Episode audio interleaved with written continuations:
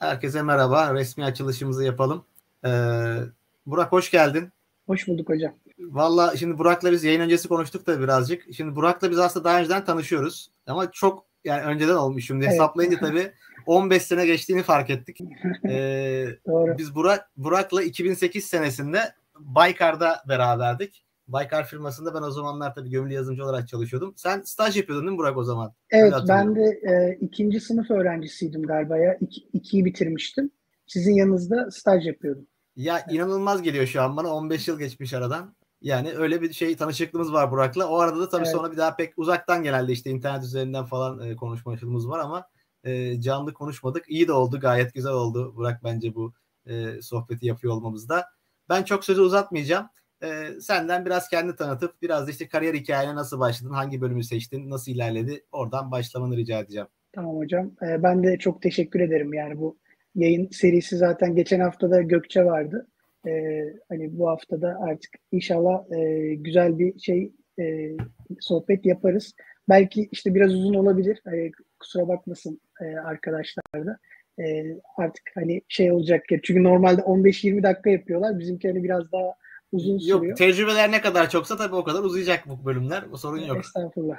E, şimdi ben e, dilerseniz önce lisans dönemimden bahsedeyim. E, ben e, İstanbul Teknik Üniversitesi uçak mühendisi e, mezunuyum. E, 2004 yılında girdim. E, şimdi tabii gömülü yazılım, uçak mühendisliği hani böyle e, tabii ne alaka diye e, kalabilir ama e, ikinci sınıfta ben yazılımla ilgili dersler almaya başladım. E, şimdi Gökçe geçen hafta anlatıyordu Fort, Fortran'la başlamış. E, bizde de Fortran vardı e, ama ben kaçtım ondan. C aldım. E, çünkü hani biliyordum C konusunu hani e, yazılımda daha geniş bir kullanım olduğunu C dilini. E, dolayısıyla C aldım. C aldıktan sonra bende bir yazılım merakı oluştu. E, yazılımlar yazmaya başladım. Ufak tefek e, yazılımlar yaptım. E, ondan sonra e, dedim hani ben ya ben bunu seviyormuşum. Ben bu konuda ilerlemem lazım diye düşündüm. E, kendi e, alanımla nasıl birleştirebilirim diye. O zaman e, böyle e, robot yarışmaları e, konusuna biraz e, girdim. E, kendi bölümümde de işte robotikle ilgili robotiğe giriş, robotik kontrol sistemleri, mikro işlemci sistemleri gibi dersler vardı seçmeli. E, onları aldım. E, bizim e, bölümde e, Berat Karyot hocamız var. E, o hoca sağ olsun e, o konuda hani e, çok bilgili olduğu için hani bizi çok güzel e, bir eğitimle donattı öyle söyleyeyim. Sonrasında işte İTÜ'nün yapmış olduğu İTİRO yarışma, işte ODTÜ'nün robotik günleri, Milli Eğitim Bakanlığı'nın robot yarışmaları. Bunlara işte katılarak böyle bir şey yaptım. Tabii o zamanlar böyle Arduino falan yok. Tabii biz e, piklere yazıyoruz. Pik üzerinden işte 8 bit mikro denetleyicilerle işte çizgi algılama, işte motor kontrolü, DC motor kontrolü, fırçalı DC motor kontrolü şeklinde e, ilerletiyoruz. E, orada tabii e, işte böyle bir şeyler yaptım. Sonra e, bizim fakültede e, hani bu işi yaygınlaştırmak için e, o kadar öğrendiğim kadarıyla insanlara biraz e, eğitim verdim. E, sonra bir ekip oluşturduk. Bir e, bizim İTÜ Uçak Fakültesi'nde işte çok güzel bir e, kulübümüz var UUMK. E, onun içinde bir alt dal olarak e, robotik çalışma grubu kurduk. Roçak diye ismini de çok güzel kurmuştuk böyle. E, Roçak grup şey ekibi kurduk. E, burada işte çeşitli yarışmalara gittik. Fakültede bize destek oldu ulaşım ve e, işte masraflar konusunda. E, bu şekilde bir lisansta e, şeyler yaptım. E, sonrasında bitirme tezimi de işte bir manyetometrenin e, mobil robot üzerine implementasyonu ile ilgili işte çok basit bir yörünge e, çizme ile ilgili e, bir çalışma yaptım. Tabii orada manyetometrenin ne kadar bela bir şey olduğunu öğrendim. Ki zaten e, ben e, sizin yanınızda staj yaparken siz de manyetometre üzerine çalışıyordunuz işte bu soft iron evet. effect, hard iron effect falan. Onların Bayağı uğraşıyorduk o zaman hatırlıyorum. evet, e, onunla ilgili çalışıyordunuz. E, neyse e, sonra lisanstan sonra ben kendimi daha çok e, kontrol alanında geliştirmem gerektiğini düşündüm. E, ve bununla ilgili de makine fakültesinde, gene İstanbul Teknik Üniversitesi makine fakültesinde sistem dinamiği ve kontrol bölümüne e, girdim. E, orada e, da iki ayaklı robot üzerine bir çalışma yaptım. Hani belden aşağı, yani humanoid değil tam olarak. belden aşağı bir robot. Toplam 12 serbest derecesi var. 6 bir ayak, 6 bir ayak şeklinde. Bir bacak, bir bacak şeklinde. E, hatta işte Gökçe ile de oradan tanışıklığımız var. Yani aynı fakültede e, ben de yüksek yaparken o da yapıyordu. E, orada da işte bu konu üzerine çalıştım ama orada e, daha çok yani gömülü yazılım e, değil bir embedded Linux'um vardı. O, o onun üzerinden e, motor kontrolcülere e, komut gönderiyordum. E, o şekilde bir e, yüksek lisansla da bir çalışmam oldu. Sonrasında yüksek lisans bittiğinde e, ama tabii orada robot yarışmalarına bir yandan giriyoruz. Bir, o şeyi kap, kaptım bir kere, hastalığı kaptım bir kere böyle o maker ruhu yani öyle sürekli böyle robot yap, hani bir şey yap falan şeklinde. E, sonra işte askerlik e, geldi. 2011 yılında e, askere gittim. E, askerde işte kısa dönem olarak yaptım ama orada da işte e, havacı olarak yaptım.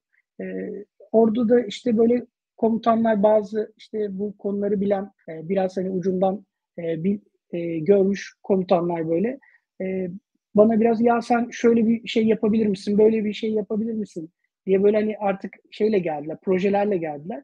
Ben de oradayken böyle e, birkaç tane proje yaptım. E, bir tane e, EPROM kopyalayıcıları vardı böyle 1960-70'lerden kalma bir bavul gibi bir şey. E, çekçekli e, hangar hangar gezdirip işte çipleri kopyalıyorlardı onunla.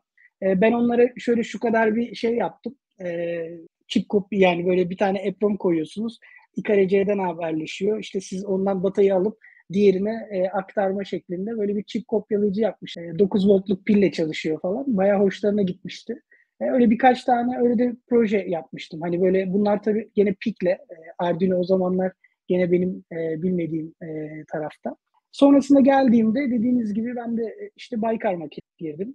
E, orada işte e, bir hava aracı üzerine baştan sona kadar yani o ön tasarım fazından artık işte uçuş testlerine kadarki kısımda e, bulundum, yer aldım. E, orada tabii e, şey hani bayağı yoğun çalışmanız gerekiyor. E, çok ciddi hani böyle sıfırdan bir şey proje gelişti. E tabii bir yandan hani çok heyecanlı bir durum, e, çok zorlayıcı. E, işte orada e, fırçasız motor sürücü e, geliştirdim. E, onun dışında işte sensörler için, e, hava aracında kullanılan sensörler için driverlar e, yazdım. İşte modüllere şey sonra haberleşme protokolleriyle ilgili çalışma yaptım. Bir tane e, iki tane böyle bir şeyimiz vardı. Haberleşme protokolümüz vardı. Onlarla ilgili geliştirmeler yaptım. E, onun dışında işte durum makineleri, işte hava aracı görev bilgisayarı için çeşitli işte atıyorum e, işte yakıtı dengelemeniz gerekiyor veya işte acil durum inişinde nasıl bir patern tanımlayacaksın. İşte e, yakıtınız bittiğinde nasıl bir durum yapacaksınız. Yani bunların önceden işte bir e, otomata üzerinden işte bir programlanması gerekiyor. E, onlarla ilgili çalışmalar yürüttüm. Sonrasında 2014 yılında Altınay'a geçtim. E, Altınay'da da savunma tarafında e, daha önce sabit kanatlı bir e, insan aracı üzerine çalıştım. E, Altınay'da da e, çok rotorlu bir sistem e, üzerine çalıştım. Orada da işte ben e, ilk girdiğimde e, bununla ilgili bir şey vardı. E, bir yapma isteği vardı. Ve işte biz yine işte sıfırdan e, bu sefer drone üzerine çalıştım ama e, burada tabii e, otopilotu komple ben yazmam gerekti. Hani sıfırdan new project diye açıyorsunuz. Tabii gene pik kullandım. Kimse sevmiyor ama ben özellikle bugün çok pik diyeceğim. Çünkü ben pik, e, yani e, kariyerimin çoğu kısmında pik kullandım. E, ilk versiyonlarda da olsun hani şey olsun. Pikler bizim ilk göz ağrımız diyelim. evet. çok da beni üzmedi açıkçası. Yani 32 bitlik e, işte M, MK olsun, MZ olsun, MX olsun. E, hani o, onları da e, çok kullandım. Servo motor sürücüsünde de DS e, PIK 33F kullandım. Pikler iyidir yani. Korkmayın onlardan. Neyse. E, daha sonra işte bir çok rotorlu hava aracı e, geliştirdik. E, bununla ilgili teknik ekibin liderliğini de yürüttüm. Sonra bu e, dan e, işte ordunun hizmetine girdi öyle söyleyeyim. Şimdi çok fazla e, da, hani detay vermeden hani böyle hız, hızlı geçmek istiyorum. E, işte sıfırdan işte uçuş testlerine kadar hani böyle inanılmaz hatalarla karşılaştım. Hani böyle bazı şeyleri direkt böyle şeyde görüyorsunuz. Yani, Aa evet gerçekten böyle hani bu, bu, bu noktalarda aslında ilginç anılar anlatabilirim ama hani bilmiyorum zamanı da çok yemek istemiyorum. Yok olabilir. İlginç bir şey varsa anlat. Yani saha tecrübesi başka bir şey. Evet. Yani sahada çünkü ortaya çıkan evet. hatalar yani atölyede çıkanlar, evet. laboratuvarda çıkanlardan farklı oluyor. Evet yani bir gömülü yazılımcının sahada olması, işte atıyorum uçuş pistinde e, uçağa kod atması falan bence çok e, güzel şeyler. Yani bir işte bu çok rotorlu araçla ilgili bir hata yaşamıştım mesela. E, yanlışlıkla hava aracını enlem boylam e, ilk atama değeri olarak sıfır değerinde e, bir anda gitmeye başladı araç ama yani bildiğin Ekvator'la Greenwich'in kesiştiği nokta yani enlem boylam sıfır sıfıra doğru böyle bir yol aldı da Allah'tan hani e, manuel kısmını e, biraz böyle e, interruptlar hani önceliği yüksek bir şekilde yazmıştım. Hızlı bir şekilde kumandadan manuel alıp yani getirebiliyorsunuz ama hani gidiyordu yani sıfır noktasına. İşte orada ilk atamayla ilgili şeyler, e, problemler. E, neyse işte öyle bazı olaylarda işte yaşadık. Altınay savunma tarafından e, bu sefer e, elektromobilite tarafına yönetici olarak geçtim. E, orada bir e, batarya yönetim sistemi yapıyorduk. Elektromobilite tarafında hani artık hani ben savunma tarafını yani daha önceden de çünkü savunmayla ilgili çalışmıştım. E, 2016 yılında artık hani savunma tarafını bırakmış oldum e, ve e, yönetici olarak çalışmaya başladım, teknik yönetici olarak. E, zaten savunma tarafında da biraz yönetici olarak çalışmıştım. Orada artık hani yönetici sıfatıyla direkt hani title'ım da yönetici olarak başladım. E, e biz elektromobilite firmasında da e, işte elektrikli araçlar için genel olarak bataryalar e, geliştiriyorduk. E, biz bir ARGE ekibi oluşturduk. Orada ARGE ekibinde e, batarya yönetim sistemi yaptık. E, batarya yönetim sisteminde işte e, bu BMS dediğimiz orada ben e, fiili olarak teknik tasarımında yer almadım. Ben daha çok hani teknik ekip yöneticiliği yaptım. İşte orada e, Scrum'lar, Agile yönetim, işte hızlı versiyon çık şey hızlı çıktı alma, işte müşteri odaklı tasarım nasıl olur? E, biraz hani o, o konularda e, çalışmalar yaptım. Hani bir, bir maker'la bir mühendis arasındaki farkın ne olması gerektiği. Şimdi maker daha çok yapmaya odaklanıyor ama hani mühendis olduğunuzda işte hani artık şey düşünmüyor. Yani ben bunu yapıyorum ama kaça yapacağım? İşte nasıl bir kalite çıkacak? Ne kadar zamanda yapacağım? Hani orada biraz hani müşteri isterine göre e, bir tasarım yapma gerekliliği ihtiyaç duyuyor. E, onları e, biraz deneyimledim. E, öyle söyleyebilirim. E, elektromobilite tarafında da 5 yıl kadar çalıştım. E, 2021'e kadar işte en son ARGE müdürlüğü e, yapıyordum orada. E, hatta işte birkaç yayında yapmıştık batarya yönetim sistemleriyle ilgili falan. E, bazı e, üniversitelerle e, ortak yayınlar yapmıştık. İşte ben bazı eğitimler de veriyordum. E, hatta cuma öğleden öncelerini böyle bir şey için ayırmıştım. E, arkadaşlar hani teknik olarak şeyleri anlatıyorlardı. Ben de teknik ekiple birleştiriyordum ekiple. Hani sorularını cevaplıyorduk. E, güzel bir şey e, yakalamıştık aslında. Sonra 2021 yılında e, Altınay Elektromobilite'den ayrıldım. E, ama Altınay Teknoloji Grubu'nun e, yani merkeze geçti aslında öyle söyleyebilirim. E, orada artık işte 2021'den beri e, teknoloji grubu bünyesinde yeni projeler direktörü olarak çalışıyor. Bu arada afişe yanlış yazmışız. Yeni teknolojiler direktörü yazmış. O daha havalı geldi aslında yani. aslında şey daha iyiymiş yani yeni teknolojiler direktörü. Ee, yeni projeler şey hocam mikrofonunuz kapalı şu an. Pardon. Yeni, doğrusu tam olarak ne olması gerekiyor onu düzeltiriz sonra. yeni projeler direktörü. Ha, yeni projeler direktörü. Evet. Ama yeni teknolojiler de kulağa hoş geliyor. evet evet havalıymış. Ee, bu arada tabii elek, e, şeyi atladım. E, çok özür diliyorum. E, 2019 yılında bir de ben Teknofest'e katıldım. Yani ARGE yöneticiliği yaparken bir de işte üç arkadaş e, beraber bir Teknofest 2019'a katıldık. E, beraber bir sabit kanat yaptık. Çünkü sabit kanat otopilotu e, yapamamıştım. Yani çok rotor e, otopilotuyla ilgili çalışmalar yaptım. E, daha önce de işte daha önce çalıştım savunma sana Baykar'da da işte otopilot yani sabit kanat çalıştım ama e, direkt otopilot kontrol sistemi üzerine çalışmamıştım. E, dolayısıyla e, böyle bir ben içimde neydi? içimde kalmıştı yani böyle bir şeyi geliştirmek istiyordum. Sonra üç arkadaş, e, üç mühendis beraber bir Teknofest 2019'a e, katıldık.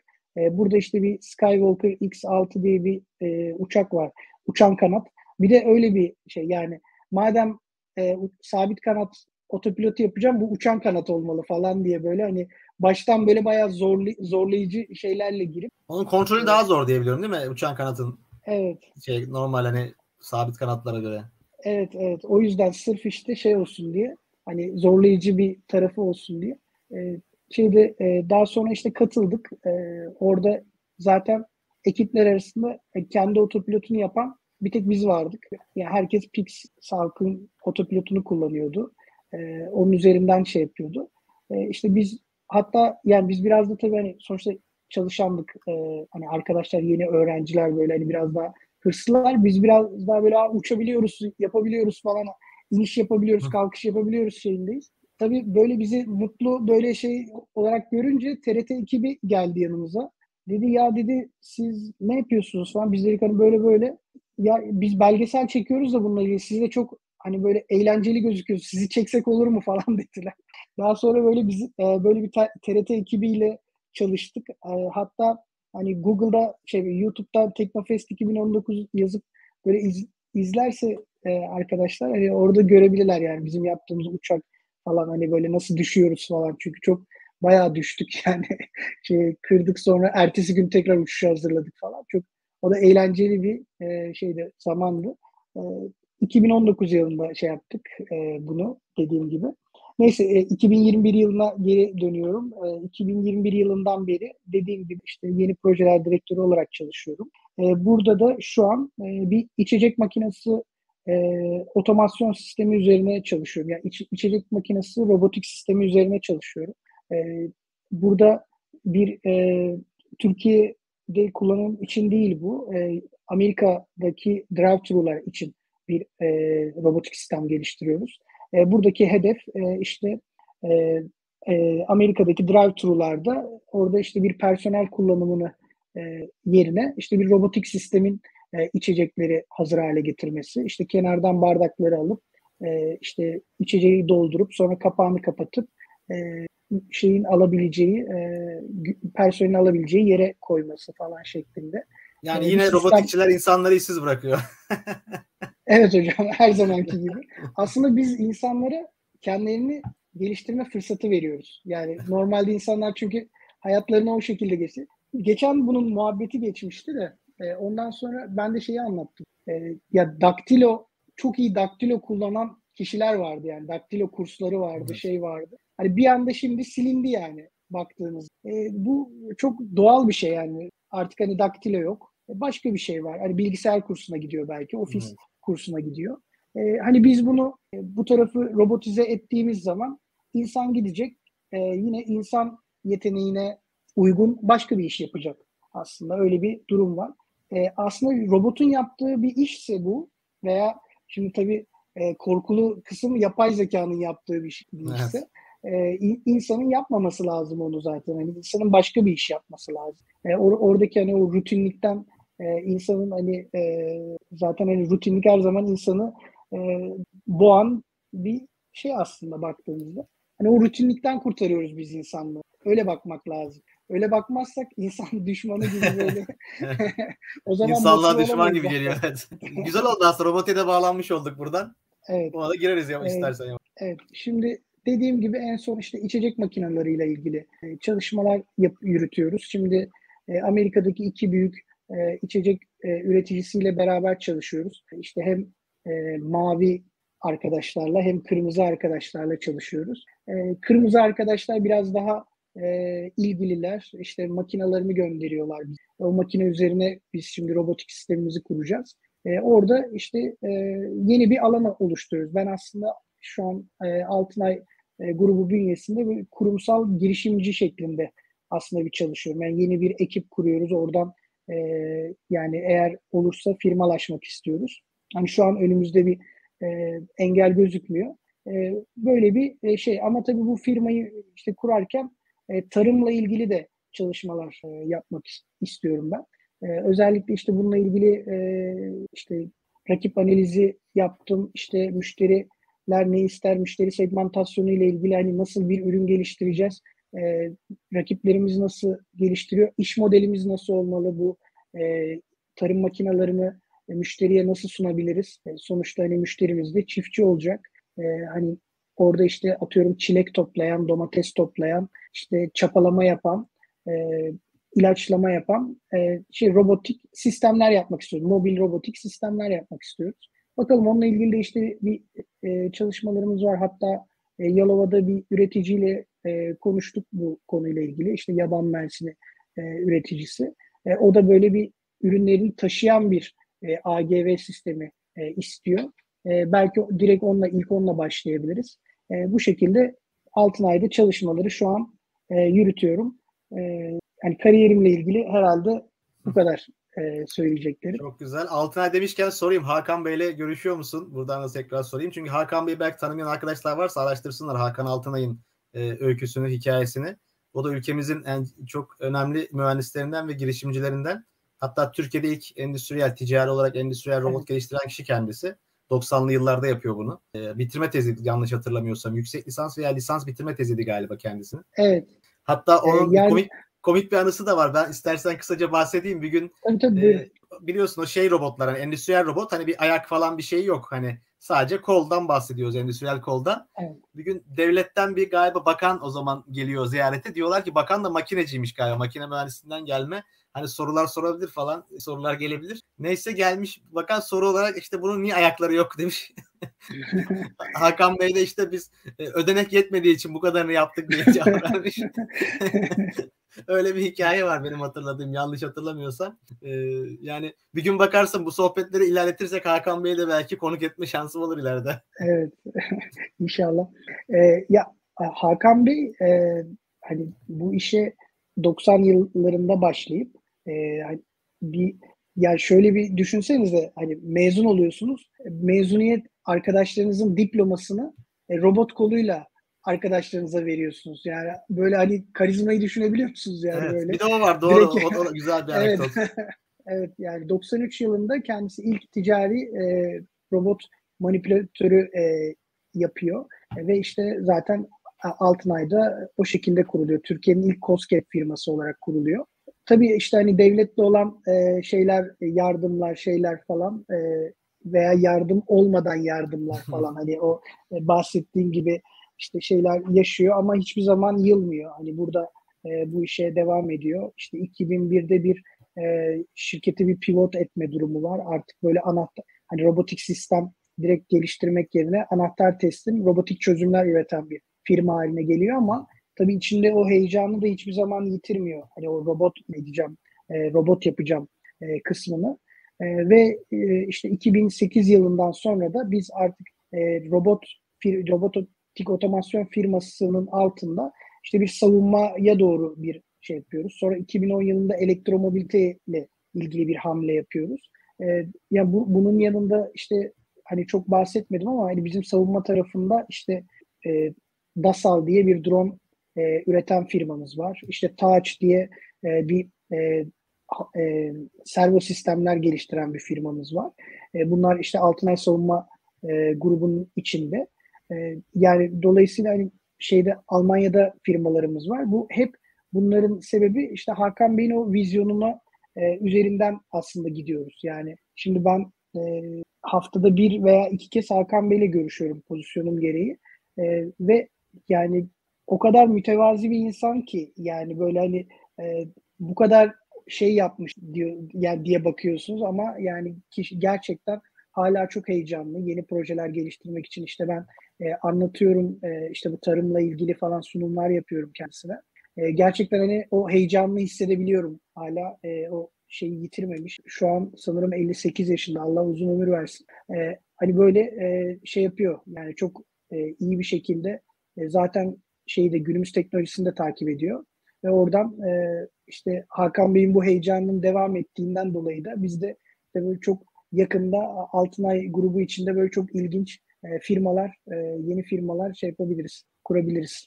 Evet, çok güzel. Evet. Arkadaşlar için de güzel bir haber olsun. Çünkü bana da işte çok soran oluyor. Bakın sorular da gelmeye başladı zaten.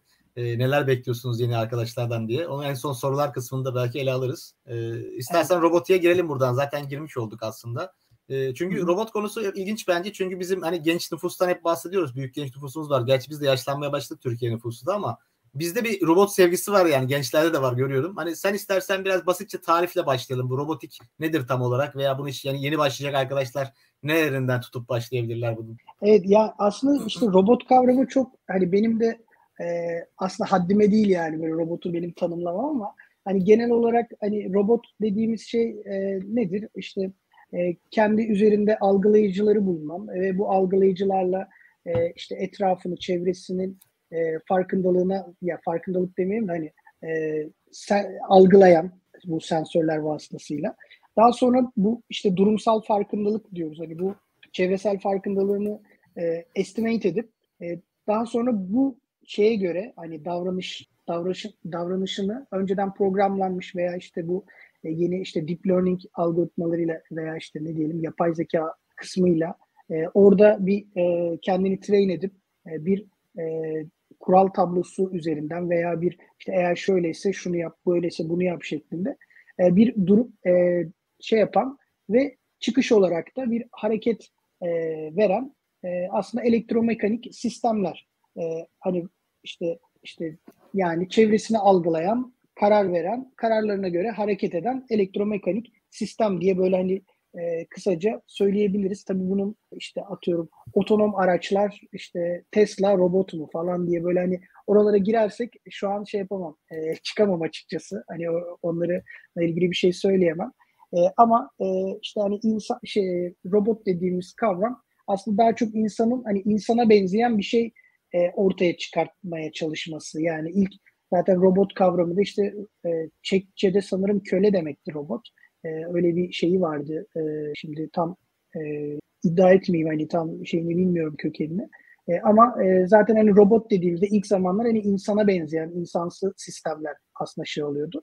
E, robotlar genel olarak e, baktığınızda hani işte robot manipülatörler, işte bu endüstriyel robot kolları aslında bir sınıf olarak algılayabiliriz. E, sonra robotik araçlar var. İşte bunlar e, hem insan sava araçlarını, işte insansız kara araçlarını, AGV'leri, e, İHA'ları, UAV'leri e, ve e, insansız deniz araçlarını e, bu kısma koyabiliriz yani. Hatta aslında roverları da bir nebze koyabiliriz sonuçta. Onlar da kendi kararlarını veriyorlar. E, yani bir robotik manipülatörler var, bir robotik araçlar var, bir insan e, insan robot sistemleri diye geçiyor aslında ama e, bu şeyler var. Mesela egzoskeletonlar var, e, dış iskeletler. E, ondan sonra veya haptik robotlar var. İşte bunlar da aslında insan robot böyle etkileşimli e, sistemler olarak aslında robotin ayrı bir sınıf. Bir de işte doğadan ilham alan işte bio-inspired dediğimiz e, robotlar var. Hani direkt işte yılan şeklinde robot, işte kertenkele, gekoların mesela e, işte bu yapışma şeyiyle ilgili bir e, çalışma yapıyorlar. E, böyle robotlar yapıyorlar. Hani bunlar da işte bio-inspired robot olarak ayrı bir e, sınıf olarak değerlendiriliyor. E, benim genel olarak çalıştığım hep robotik araçlar üzerineydi. Tabii şu noktada benim mesela İHA'yı tanımlamam daha kolay olacak. Hani robot robotu tanımladıktan sonra. E, İHA, İHA'da de, dediğimiz şey de ben hep İHA ile ilgili çalışırken hep oydu yani havada uçan robotik sistem. Hani benim için İHA her zaman bir uçan bir robottu. E, uçak mühendisi olmama rağmen. E, çünkü robotlarla başladım. Minik robotlarla başlamıştım.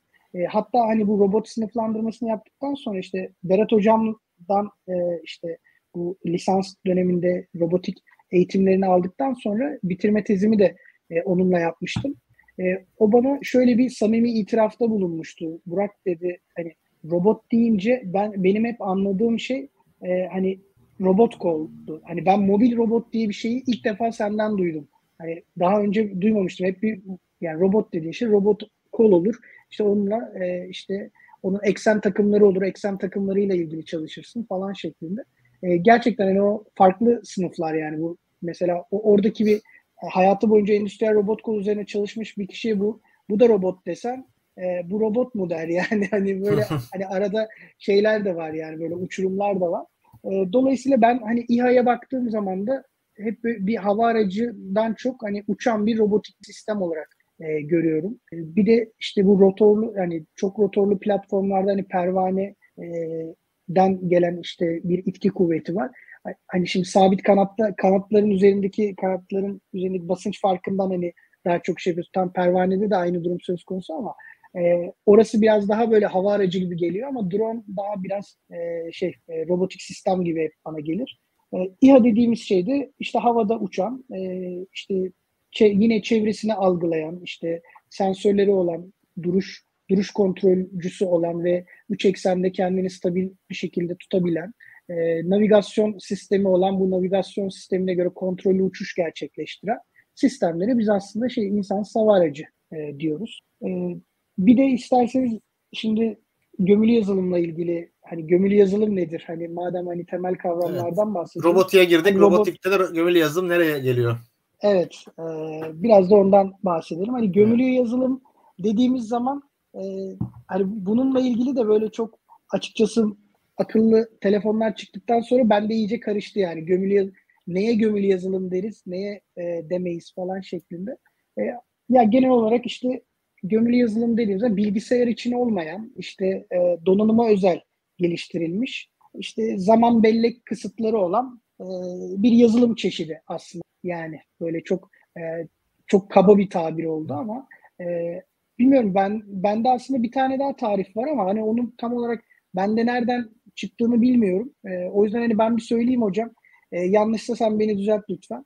Hani kendi derleyicisi üzerinde olmayan e, başka bir bilgisayar üzerinde derleyip e, e, bu şeyi hex dosyasını attığım e, sistemlere gömülü yazılım denir gibi, gömülü sistem denir gibi. Ya orada Aslında işte de... sınırlar biraz muallaklaştı çünkü şimdi o tabii şey için söyleniyor. Sonuçta cross compile yapıyoruz biz. Yani başka bilgisayara evet. bir şeyler derleyip atıyoruz ama Şimdi embedded sistemlerde de embedded Linux mesela çok kullanılıyor. Aslında artık bir embedded Linux'un içinde kendi derleyicisi de olabilir. Hani kendi kendine de içinde derleyip bir şeyler yapma şansın var. O yüzden sınırlar çok muallaklaştı diyebiliriz ama akıllı telefonlar tabii şeyden çıktı artık. Yani akıllı telefon artık mini bilgisayar hani diyebiliyoruz. Çünkü her şeyi yapıyoruz. Genel amaçlı bir cihaz haline geldi. Ama diğer taraf hala işe özel diyelim. Yani genelde gömülü yazılım çünkü bir iş için yapılıyor. Hani fonksiyonları çok farklı olabiliyor içerisinde ama genelde robotsa o robotu kontrol eden veya işte bir modem cihazı ise o modemi kontrol eden. Hani birden fazla iş yapmasını beklemediğimiz yazılım diyebiliriz belki kısaca. Genelde tek Doğru. iş yani, tek amaç. Evet. Evet yani e, gömülü yazılımda aşağı yukarı e, dediğimiz gibi hani robotik tarafla e, veya İHA tarafıyla nerede birleşiyor? E, bununla ilgili aslında e, bende bir tane bir diyagram var ama onu nasıl gösterebilirim hocam hiç bilmiyorum. Sizinle de yani şu an girdim arayüzde evet present diye bir şey var istersen. Onu görebiliyor musun? Arayüzde present diye bir buton olması lazım. Oradan ha, evet, slides tıkladım. veya işte video veya ekranını paylaşım yapabilirsin. Ha, direkt ekranımı paylaşabilirim. Evet, ben de seni oradan tam sayfaya. Share Ama iki tane ekran kullanıyorum. Tam açıkçası bende nasıl olur bilmiyorum. Slide, ya paylaş deyince birini paylaştıracaksın artık. God. Sanırım tamamen çıktı. Bırak. Evet arkadaşlar soruları yazın. Ee, yayının sonunda da inşallah Onları da cevaplamaya çalışacağız. Burak paylaşayım derken komple yayından çıktı. Buraları montajda atacağız artık arkadaşlar. Canlı yayın kazası oldu evet. Şimdi bir reklam arasına gidelim diyemiyoruz biz tabii televizyonda olunca. Reklam arasına gidilebiliyor da bizde o mümkün olmuyor. Biz reklam yapalım bari arkadaşlar. Böyle yapmayınca da bir şey olmuyor çünkü videolarda ben genelde çok söylemiyorum ama YouTube'un biliyorsunuz şeyi kuralları gereği like atarsanız seviniriz. Yayını beğenirseniz daha çok kişiye ulaşabiliriz. YouTube böyle işliyor maalesef. Evet. Burak tekrar geldin. Paylaşım yapayım derken galiba komple çıktın. evet, evet yanlış oldu galiba. Çok özür diliyorum. Bir daha deneyeyim ama böyle çok da abartmadan deneyeceğim. Böyle korka korka deniyorum şu an. Ya girdiğin arayüzde sana da bilmiyorum aynı arayüz çıkıyor olması lazım. Benim şu an stüdyo diye bir arayüze giriyoruz ya yayına girmeden önce. Orada ben present diye bir buton görüyorum orada paylaşım yapmak için ama sende de aynı şey çıkıyor mu tam bilmiyorum tabii. Sanırım yaptım hocam. Oldu galiba. Oldu mu? Evet. Ben, ben şimdi onu alacağım. Paylaştım. Tamam. Evet. Kusura bakmayın arkadaşlar. Şimdi bu, bu e, mimari evet. yapısını ben 2016'da yapmıştım. Şöyle umarım... Biraz daha zoom yapabilirsen belki daha net görünür. %200'e getirdim hocam.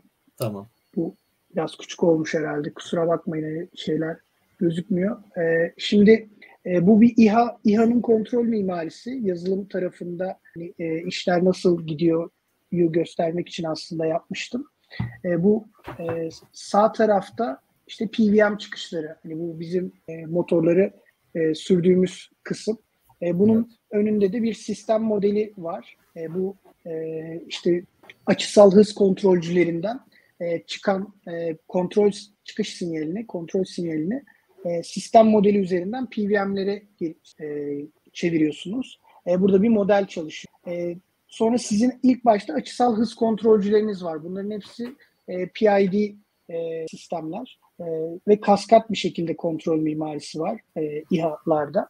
E, bir e, bu tabii gövde eksen şimdi eksen takımları da var. Hani böyle bir anda ben hani burada bütün e, şeyi yapamayacağım ama e, hani böyle kaba taslak hani göstermek açısından hani e, o olsun. E, bu gövde eksen takımında çalışan işte açısal hız kontrolcülerimiz var. Bunlar işte e, gyrolardan e, açısal hız değerleri alıp e, işte yunuslama olsun işte e, yuvarlanma ve sapma açısal hızlarını alıp e, işte burada bir referans hız değeri neyse e, ona göre bir kontrol sinyali üretiyor.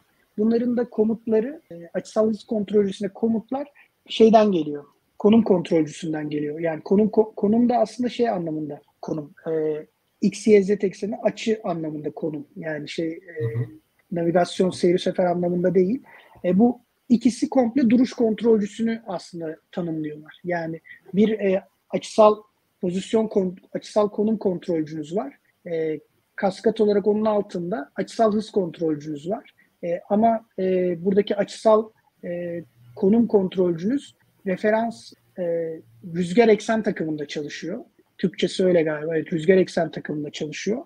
Daha sonra siz buradan çıkan sinyalleri işte eksen takımı dönüştürücüsünde yapıp gövde eksen takımına e, uyarlıyorsunuz ve gövde eksen takımında bir e, açısal hız kontrol e, şeyine çeviriyorsunuz ve e, açısal hız kontrolcülerine veriyorsunuz. Buradan çıkanı da sistem modeline verip PVM oluşturuyorsunuz. E, bu duruş kontrolcüsü yani şu şu taraf aslında şey bu işin duruş kontrolcüsü yani sizi üç eksende kararlı bir şekilde tutmaya çalışan e, kısım. E, bunlara da tabii e, hani sadece durmuyorsunuz. Hani belli bir şekilde bir e, yunuslama veya bir yuvarlanma e, işte pitch veya roll veya işte yol yapmak. E, burada hani drone tarafında hani yol e, yolun kontrolde çok e, kullanılmıyor. Daha çok hani şey için kullanıyorsunuz bunu. E, kendi pozisyonunuzu e, belirlemek için veya eksen takım dönüşümlerinde kullanıyorsunuz. Şimdi e, bir de işte duruş kontrolcüsünün yanında seyri sefer kontrolcüsü var. E, bu seyri sefer kontrolcüsü de e, işte bir GPS aracılığıyla işte enlem boylamını şey yapıp mesela askı pozisyonunda hover'da e, durmak istiyorsunuz. Sonuçta o pozisyonda dururken işte biraz rüzgar esiyor, sizi e, az öteye taşıyor. E, bunu siz enlem boylam olarak hani farkını çıkarıyorsunuz ve e, bu seyir sefer kontrolcüsü buradan e, size bir e, yunuslama açısı kontrol konum e, komutu ve yuvarlanma açısı komutu veriyor. Siz bu komutları e, kendi işte konum kontrol, açısal konum kontrolcülerinizi besliyorsunuz. Bunlardan da işte çıkan şeyleri açısal hız kontrolcüleri alıyor. Açısal hız kontrolcüleri de sistem modelini şey yapıp PVM'lerinizi hareket ettiriyor ve oraya doğru ilerliyorsun. E, burada da tabii e, şeyin içinde, seyir sefer kontrolcüsünün içinde işte bir burada da doğu ve kuzey eksen takımı. Yani böyle biraz eksen takımları e, olayı sıkıntılıdır şeyde hava araçlarında. E, burada da işte dünyaya göre işte kuzey, e, manyetik kuzey ve işte doğu e, konusunda bir şeyimiz var. İşte orada e, gelen işte enlem boylamı önce işte kuzey ve doğu hızlarına çeviriyorsunuz. İşte ne kadar hız gitmez eğer hover durumunda duruyorsanız sıfırdır. Yani hızınızın sıfır olmasını bekliyorsunuz. İşte sıfır komutunu verdiğinizde hesaplanan işte kuzey hızınız, doğu hızınız neyse e, ona göre oradan bir e, seyir sefer modelinden siz e, komutlar gönderiyorsunuz. Yani nasıl kumandadan biz e, joystick şeylerini oynatarak işte e, komut veriyorsak Yunuslama ve yuvarlanmada pitch ve roll'da e, bu şekilde şey veriyorsun. Bunun seyir sefer kontrolcüsünün arkasında hani e, direkt seyir sefer kontrolcüsüne e, şey veren e, bir yörünge planlama kısmı var. E, onlara burada girmedim. Sonra bir state machine var. E, işte atıyorum önce bir kalkış modu yapıyorsunuz. Ondan sonra kalkış modundan sonra işte hareket ediyorsunuz. Seyir modu var. Sonra işte iniş modu, eve dön modu. Bu şekilde şey modlar var. İşte bu modlarda da sizin referans işte enlem boylam komutlarınız ortaya çıkıyor. O enlem boylam komutlarınıza göre işte böyle kaskat şeklinde yani seri şeklinde işte önce bu komutlar e, seyir sefer kontrolcülerine geliyor. Oradan duruş kontrolcülerine geliyor. Ve böyle bir model, e, bir yapısı var e, açıkçası.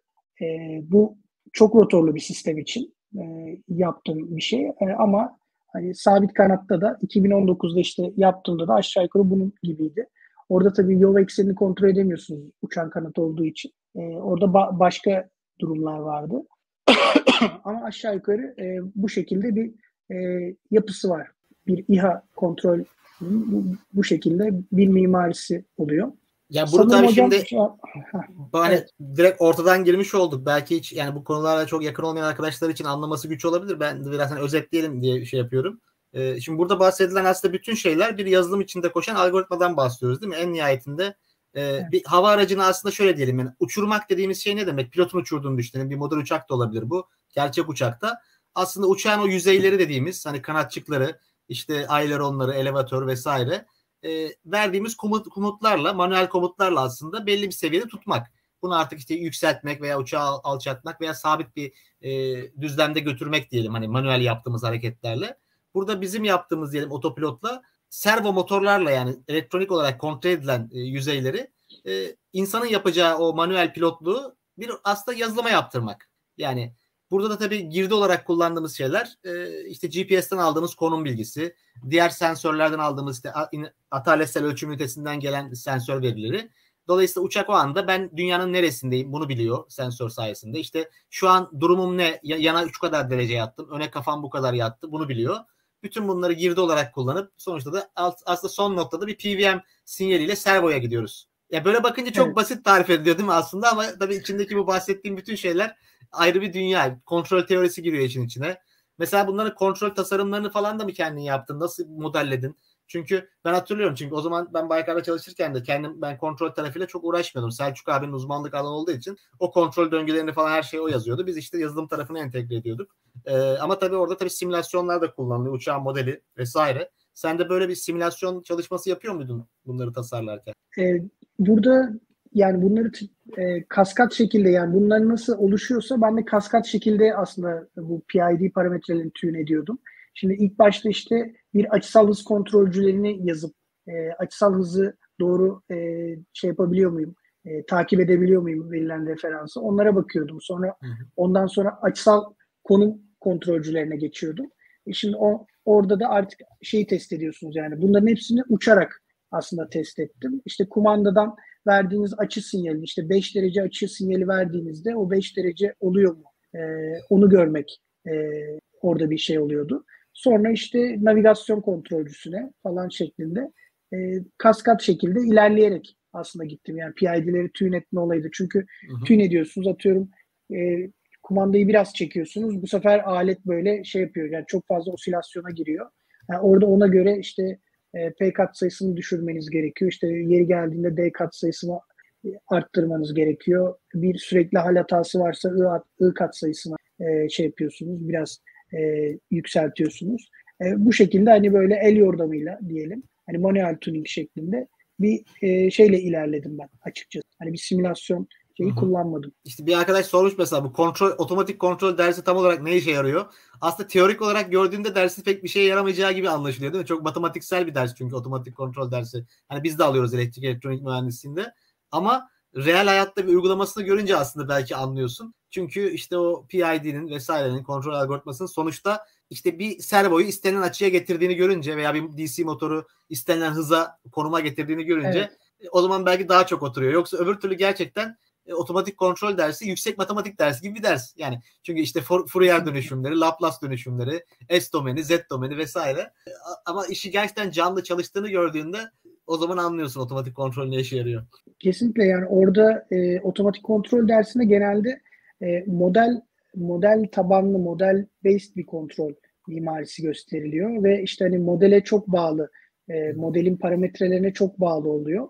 Burada aslında biz modelin parametrelerini bilmiyoruz. Ama tabii e, bu da şöyle bir şey değil. Yani biz komple teoriden e, bunları yaparken bağımsız çalışmıyoruz. Çünkü bunların e, yani bu şekilde bir kaskat mimariyle e, bunun tune edilebildiğini, kontrol edilebilir olduğunu matematiksel olarak ifade edilebildiği için biz sadece bunun artık e, mimariyi bildiğimiz için hani kontrol mimarisini hani ha, drone drone'u bu şekilde e, bir e, yapıyla e, kontrol edebilirsin. Bildiğimiz için oradaki drone'un parametrelerini manuel olarak tune ediyoruz. Ama bu tabii bu yapı hani matematiksel olarak e, kuruluyor ve hani bu gerçekliyor. Yani aynısı işte mesela fırçasız motor sürüşü veya motor kontrolünde de var.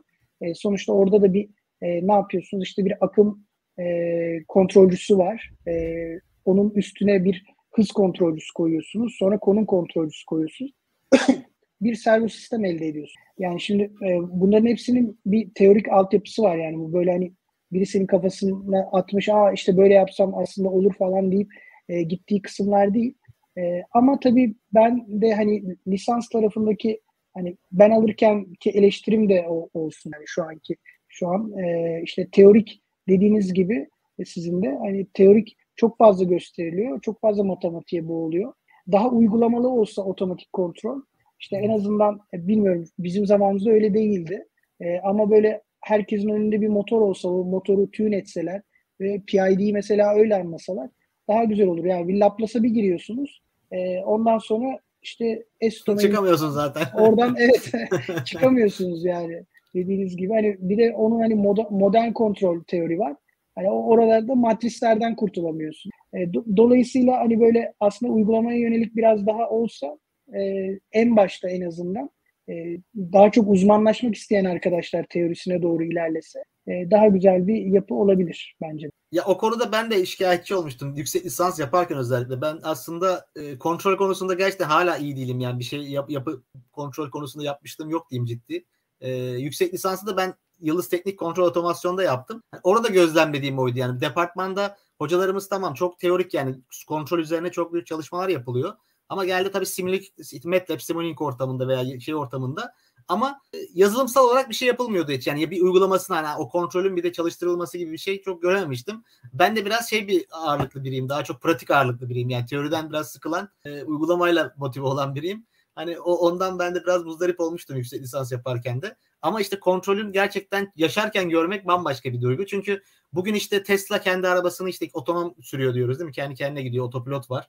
Veya işte e, roketler kendi kendine iniyor kalkıyor. İşte e, İHA'larımız var şimdi. O İHA'lar kendi kendine uçuyor. Aslında bu kendi kendine dediğimiz şeyin içi e, otomatik kontrol teorisinin çalışıyor demek olması. Yani otomatik evet. kontrol teorisiyle bu arabalar, uçaklar, bu füzeler kendi kendine iniyor, kalkıyor, gidiyor bir yere konumunu buluyor.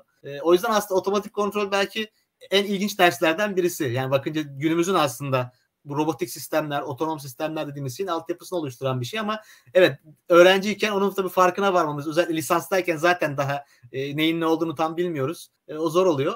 Benim için de mesela otomatik kontrol derslerinde o aydınlanma noktalarından biri şu olmuştu. Dijital kontrol de almıştım ben ders olarak. Orada biliyorsun Z domeninde işte ayrık sistemlerle evet. öğretiliyor. Orada hocamıza, Ayhan hocamız, o da bir yerlerden duyarsa kulakları çınlasın veya izliyorsa selam olsun burada. Şeyi sormuştum yani Tamam Z var, Z eksi 1, Z eksi 2 diyoruz mesela üstü 2. Bu ne oluyor? Yani koda çevirirsem ben bunu nasıl yazarımı? Aslında Z eksi, üstü, eksi 1 aslında kodda bir önceki e, örnekleme zamanı demek aslında. Yani sen bir diziye atıyorsan örnekleri diyelim. Bir önceki dizideki eleman z eksi 1. Yani onu görünce orada biraz bir aydınlanma yaşamıştım. Oturuyor tamam ben bunu evet. ben bunu koda çevirebilirim. Yani C'de biraz öğrenmeye başlamıştım o dönemde. O, orada bir aydınlanma yaşamıştım. Ee, evet biraz daha belki uygulamayla göstermek daha ufuk açıcı da olabilir. Doğru dedin. Ben de katılıyorum ona. Ee, buradan şimdi nasıl devam edelim? Yazılım tarafına girdik. Bir arkadaş da kaskatı sormuş. Mesela onu da kısaca tarif edebilir misin? Burada kaskat kontrol derken neyi kastettin mesela? E, kaskat kontrolde yani bir kontrol e, sinyalinin çıkışı yani bir kontrol sisteminin e, çıkışı e, diğer kontrol sisteminin girişi e, oluyor. E, yani ona komut olarak gidiyor. E, yani bir konum kontrolcünüz var. Buna mesela 60 derece komutu verdiniz. E, bu 60 dereceyi e, komutunu verdikten sonra mevcut derecesi ne kadarsa bunların ikisi arasındaki farkı çıkarıp bir kontrol sinyali üretiyor, çıkış üretiyor.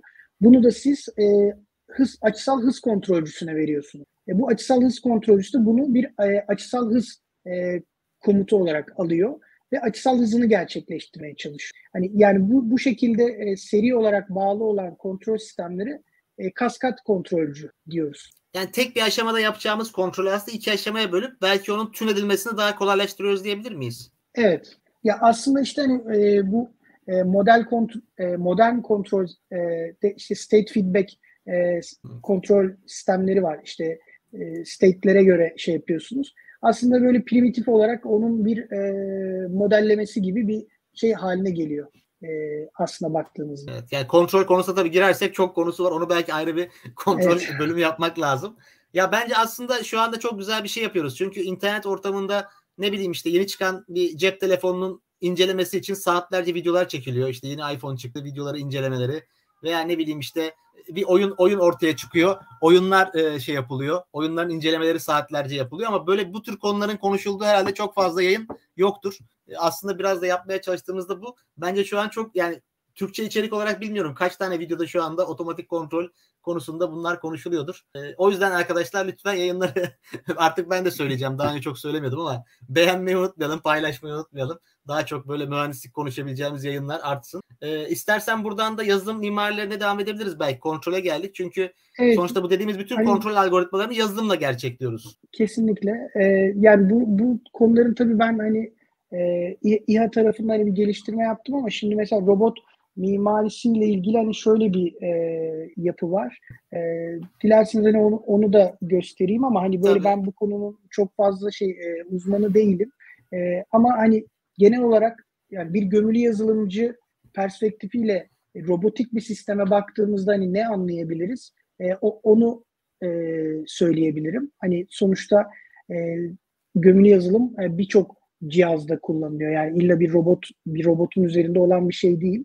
E, ama robotlardaki hani gömülü yazılımlardan beklentimiz hani bir sensörler var. E, bu sensörler üzerinden çevreyi algılıyoruz. E, bu sensörlerin tabii ki bir belli bir driverları var. Bu sensörlerden veriler alınıyor e, ve işte aplikasyon koduna, e, uygulama kodunun e, anlayabileceği hale getiriliyor. Ama tabii sensörden aldığımız ham verinin her zaman bir anlamı olmayabiliyor. E, işte e, mesela insan sava aracından örnek vereyim. İşte e, jiroskoptan gelen bilgileri, gyro'dan gelen bilgiler, e, ivme ölçerlerden gelen bilgilerden e, bir konum e, estimasyonu yapıyorsunuz. E, bunda işte Kalman filtresi veya işte tamamlayıcı komplementeri filtreler kullanıyoruz. E, bu şekilde bir estimasyon da e, yapmanız gerekebiliyor. Yani sensörden bir drive e, bir driver oluşturuyorsunuz. Daha sonra hani, tabii bu sensörden hani gömülü yazılımcı yani pratik olarak bunlarla ilgili çalışan arkadaşlar bilir. Sensörlerden çok e, gürültülü veriler gelir. E, onların işte bazı e, filtrelere tabi tutulması gerekir. İşte bunlar tabii e, donanımcı arkadaşlar da bunlar için filtreler gerçekleştirir ama onların cutoff frekansı daha e, yüksektir. E, onlar hani daha böyle ciddi elektriksel gürültüler için yaparlar. E, ama e, biz kendi robotik sistemimizin dinamiğine göre de e, bazı filtreler yaparız. E, bu filtrelerimiz genelde işte alçak geçiren filtre kullanırız veya işte kayan ortalama, e, kayan medyan kullanırız. Medyan filtre ağırlıklı ortalama yaparız. E, bu, bunlarda da işte kendi sistemimizin dinamiklerine uygun. Yani biz şimdi e, atıyorum bir açısal hız şey yapıyoruz. E, ya benim açısal hızım ne kadar değişir? Atıyorum bir yel değirmeninin açısal hızını ölçmek için yaptığınız tarafta kullandığınız bir cutoff frekansı belki işte atıyorum e, bir Hz, iki Hz tarafında hani böyle saniyede bir değişecek, saniyede iki değişecek şekilde bir şey ortaya koyabilirsiniz. E, ama e, drone tarafında işte bu cutoff frekansı sizin 100 Hz'lere veya 1 kHz'lere çıkabilir. E, çünkü değişimler ona e, o hızı şey yapar gösterir. Hani o e, Hz'lerden sonrasını almak istemeyebilirsiniz. Yani burada söylemek istediğim hani sensörler var. Sensörlerin işte e, driverların driverları var. Driverlardan e, bu şeyleri alıyorsunuz. Daha sonra bunları bir e, filtreden geçiriyorsunuz. Sonra bunlarla ilgili bir e, birkaç sensörün verisini birleştirerek bir estimasyon yapabiliyorsunuz veya e, redundant sensörleriniz vardır. Yani birden fazla aynı veriyi okuyan sensörünüz vardır.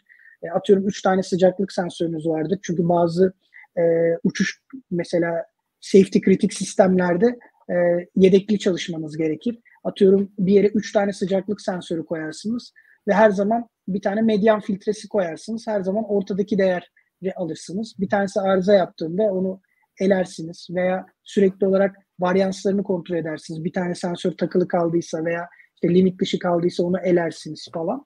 E, bunları yaparsınız. Daha sonrasında bu aldığınız veriyi e, işte aplikasyon kodunun artık anlayabileceği bir temiz bir e, çevresel durumun bir variable'ı, bir değişkeni haline getirdikten sonra e, bunu e, işte bizim işte ne denir? İşte diz, burada şey decision making and reasoning kısmı. İşte hani eğer böyleyse işte hava atıyorum şu sıcaklıktaysa işte o zaman klimayı çalıştır. İşte veya işte şöyleyse e, bu alarmı ver falan gibi hani e, veya işte sağa dön e, şu kadar derece dön falan gibi veya eve dön e, artık mesela yakıtın bitiyor e, ona göre veya elektrik pilin bitiyor e, eve dön falan diye e, oradan bir şey oluşturuyorsunuz ve ona göre bir e, içeride bir komut çalışıyor.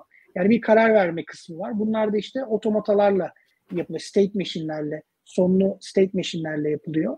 E, burada ona da e, şey yapmayacağım, e, girmeyeceğim ama hani özellikle e, isimlerini söylüyorum ki hani e, merak eden arkadaşlar hani Google'dan şey yaparlar, e, araştırmalarını yaparlar. Sonra tabii hani bu verilen kararların hani bir e, karar verildi. Ona göre robotun işte e, dedik elektromekanik bir sistem. İşte motorlarına veya ikaz lambalarına veya ses olarak hani bir çıktı üretmesi. E, burada da işte tabii gene driverlar var. İşte motor çalış motor driverları var. E, ona göre işte sürücülerin e, işte mesela ikaz bir ışığı var. Onun belki driver olabilir. E, RGB ledler olabilir. Onların driver olabilir. E, bu şekilde bu e, bunların gerçekleştirilmesi yani bizim robotta anladığımız işte bir sensing kısmı var. E, bir işte ondan sonra estimation kısmı var. Sonra bir e, şey yapıyorsunuz, karar veriyorsunuz. Karardan sonra da onu execute ediyorsunuz. E, gibi bir mimariden e, aslında şey robot tarafında bahsedebiliriz. E, bu mimari İHA'ya da uygun aslında. Hani sonuçta bir e, robot dediğimiz zaman e, bu şekilde bir şey ortaya çıkıyor. E, aslında aslında da, yani ca, canlılara canlılara benziyor sonuç sistem. Sonuçta bizim nasıl sensör algılayıcılarımız var, işte duyu organlarımız var beynimizde algılayıp bunları bir tepki üretiyoruz ve tepkiyi dışarı hareket veya ses olarak veriyoruz. Aslında bunun yapay bir hali diyebiliriz bu mimariyede. Ben hep şey örneğini veriyorum burada. Asker, askeriyede belki görmüşsündür. Bir slogan vardı. Yani askerlikte böyle her şey kısaltılır ya. İşte tam onu da şey yapayım. Yani müşahede, muhakeme, icra denir. Hani o askeri taktik için söylenir ama aslında aynı şey burada. Müşahede kısmı yani eski Türkçe belki kelime biraz. Hani algılama kısmı, muhakeme algıladığımız şeyler üzerine bir işte var sonuca varmak, düşünce oluşturmak. İcra kısmı da işte en son o komutu uygulamak ne ürettiysek sonuç olarak. Aslında tamamen yapı buna dönüyor. Evet kesinlikle. Yani bizim gömülü yazılım mimarisi dediğimizde robotta e, genel olarak böyle bir e, şeye ayırabiliyorsunuz. Kısımlara e, aslında ayırabiliyorsun. E, bunu söyleyebilirim. E, şimdi isterseniz ekran paylaşımını şey yapabilirim, kapatabilirim. Tamam, tamam olur. Ee, Yayından Nasıl çıkmadan. Stop screen yazıyor. Ona basıyorum. Çok zor değil bence. Evet herhalde olur. Evet. Başardım. tamam. Ee, şimdi e, dilerseniz e, biraz da bu gömülü yazılımla ilgili e, kısımlardan bahsedeyim ama hani e, hani robotik olur. sistemde benim tabii hani genel olarak e, tecrübelerim gömülü yazılım şey robotik sistem üzerine ama e, hani gömülü yazılım tarafında Şimdi bizi e, izleyen muhtemelen e, bu alana daha yeni girmiş, e, kodlar yazan, hani ne diyelim böyle ona bazı kurallar dayatılan şu an ama o, da, o kuralların ne kadar saçma olduğunu düşünen arkadaşlar falan vardır. Hani biraz o kuralların aslında hani neden konulduğunu, neden böyle şeyler var, e, biraz onlardan aslında bahsetmek istiyorum. E, biraz işte e, bu yazılım e, soyutlaştırma katmanları, işte abstraction, software abstraction layers'lar var. E, biraz onlar hani nereden geliyor? Böyle çok temel olarak e, her şeyden çünkü şey yapamayacağız. Biraz zamanınızı da çok aldım. E, hakkınızı helal Yok estağfurullah. Yok zaten amacımız bunları konuşmaktı zaten. Tamam ya böyle biraz da konular böyle farklı farklı gidiyor sanırım biraz daldan dala gidiyoruz Valla ama. bence ilgi anlat... gücü olduğunu düşünüyorum. Ben arkadaşların da tepkilerini alabiliriz tabii ama bence güzel konulara girdik. Anlatmak istediğim çok şey var sanki birikmiş böyle yıllarca böyle.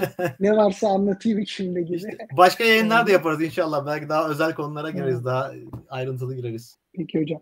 Ee, şimdi bu e, tabii yazılım soyutlaştırma katmanları nereden geliyor? Ee, biraz e, onlardan bahsedeceğim. E, peki nedir bunlar? E, şimdi biz bu, burada genelde e, yazılım yazarken yani ben mesela drone tarafında 18 bin satır kod yazdım. Yani toplamda böyle alt alta koyunca 18 bin satır kod oluyor. Tabii yani buradaki hani temel şey hani bu kodu da bir hata olduğunda hani bunu nasıl erişeceksiniz? Yani bu hataya nasıl şey yapacaksınız? Ve hani sizden sonra gelen insanlar da hani bu kodu nasıl e, bakım uygulayacak? E, bir versiyon çıkma olsun veya şey olsun. Veya e, birden fazla kişi e, bir şey üzerine, e, bir sistem üzerine nasıl e, yazılım geliştirecek? Yani bir tarafını birisinin, bir tarafının birisi yapması için. Bir de sonuçta şeylerimiz de farklı. E, uzmanlık alanlarımız da farklı. Şimdi ben mesela e, drone ile ilgili konular anlattım. E, çok aşırı teknik konulara da girdim ama e, çoğu gömülü yazılımcının bilmediği konular vardı orada. İşte mesela kontrol teorisinden bahsettim. Kaskat e, mimariden bahsettim. İşte navigasyon kontrolcülerinden bahsettim. Ama şimdi bunları bilmeyen e, insanlar dronlara e, yazılım yazamıyor mu? Yazıyorlar elbette. E, burada tabii ki e, aslında bir şey e, temel bir ayrım var. E, şöyle bir ayrım. Bir e, application code dediğimiz e, daha çok uygulamaya özel e, bir layer e, oluşturuyoruz biz aslında. Bir de e, hardware layer dediğimiz e, aslında temel olarak iki layer'a ayırabiliyoruz yazılımımızı. E, burada e, işte drone'un e, atıyorum kontrol yapısını bilmeyen arkadaşlar da oturup sensörlerle ilgili sensör e, driver yazılımları yazabilirler. Veya işte mikrokontrolcüye kullanılan mikrokontrolcüde işte bir task yönetimini yapabilmek için kısımları e, yazabilirler veya onun üzerinde işte atıyorum bir RTC vardır, real time clock vardır. Ondan data alma olayını veya GPS'ten veri alma olayını gerçekleştirebilirler. E, bunlar da aslında için işte hardware layer dediğimiz kısımda kalıyor. E, ama e, onlar işte bir e, modüler tabii yazılımları yazdığımız için hani o modülden e, application kodlar işte çağırıp e, onları çalıştırabilir. E, bu da bize işte application kodunu başka birisinin yazmasını, hardware layer kısmının başka birisinin yazmasını e, şey yapıyor. Bir de e, sonuçta hani, hani böl yönet e, şey e, mantığıyla hani ne kadar parçalara bölebilirseniz yazılımınızı katman katman. Bir de bunlar hiyerarşik katmanlar olduğu için e, debug etmesi çok daha kolay hale geliyor. E, bir yerde bir hata çıktığında hangi katmana ait olduğunu çok rahat anlayabiliyorsun. E, şimdi hani ben tabii genel olarak e, temel bir şey söyledim yani application code ve hardware layer diye. E, benim tabii kendim kullandığım şu zamana kadar yeri gelen şey gelen bir üç katmanlı bir yapı kullanıyorum ben. Burada işte bir application bir layer'ım oluyor. Onun altında bir işte driver'ların olduğu bir layer'ım oluyor. Onun altında da mikrokontrollerlerin mikrokontroller işte register'larının manipüle edildiği e, bir e, katman oluyor. İşte ben bunları L0, L1, L2 diye adlandırmıştım ama hani bu adlandırmayı nereden geldiğini hiç hatırlamıyorum. E, belki bir yerden görüp yaptım. o yüzden hani referans da gösteremedim. Araştırdım biraz, bulamadım.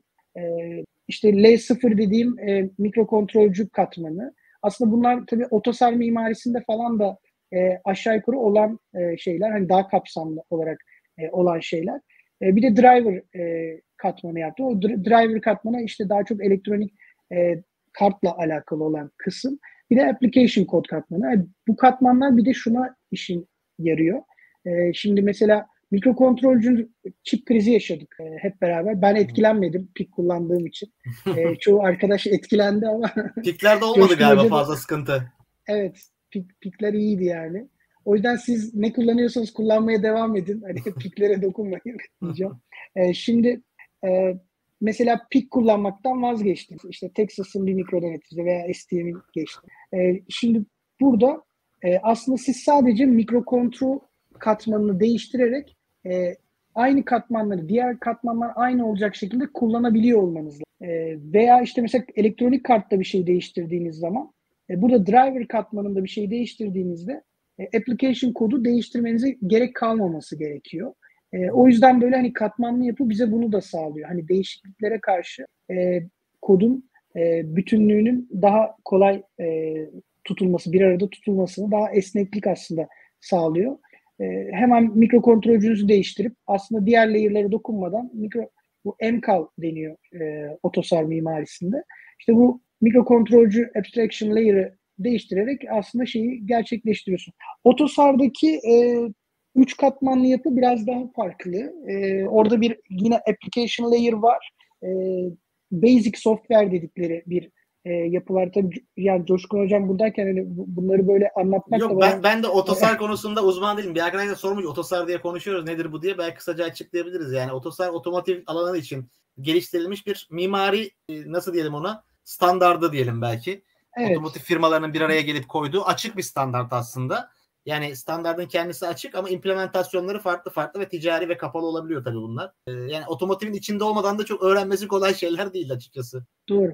Ee, yani ben burada hani örnek olarak aslında şey ben çok hani o e, şeye girmek istemiyorum. Ya benim ama, de hiç otosarla e, bir şey yapmıştım veya öyle bir şeyde çalışmıştım yok açıkçası. Otosar kullanan bir projede çalışmadım hiç. Yani bu son evet. dönemde otomotive biraz girdim yani hasbel kadar çünkü içinde bulunduğum projeler otomotiv oldu ama e, otosar kullanan bir proje değildi onların için. Anladım. Yani şimdi e, oto, otosardaki hani ben aslında bu e, otosar e, software abstraction layers diye e, aslında Google'a yazarsanız çok güzel bir standart bir görseli var onun zaten.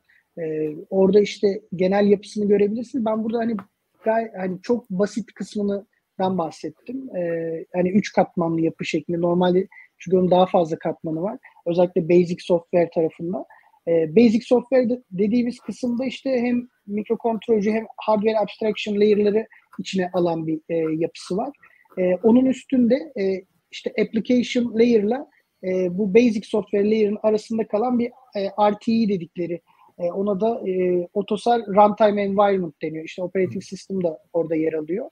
E, işte API'ler de işte Application Program Interface'ler de e, yanlış bilmiyorsam orada yer alıyor.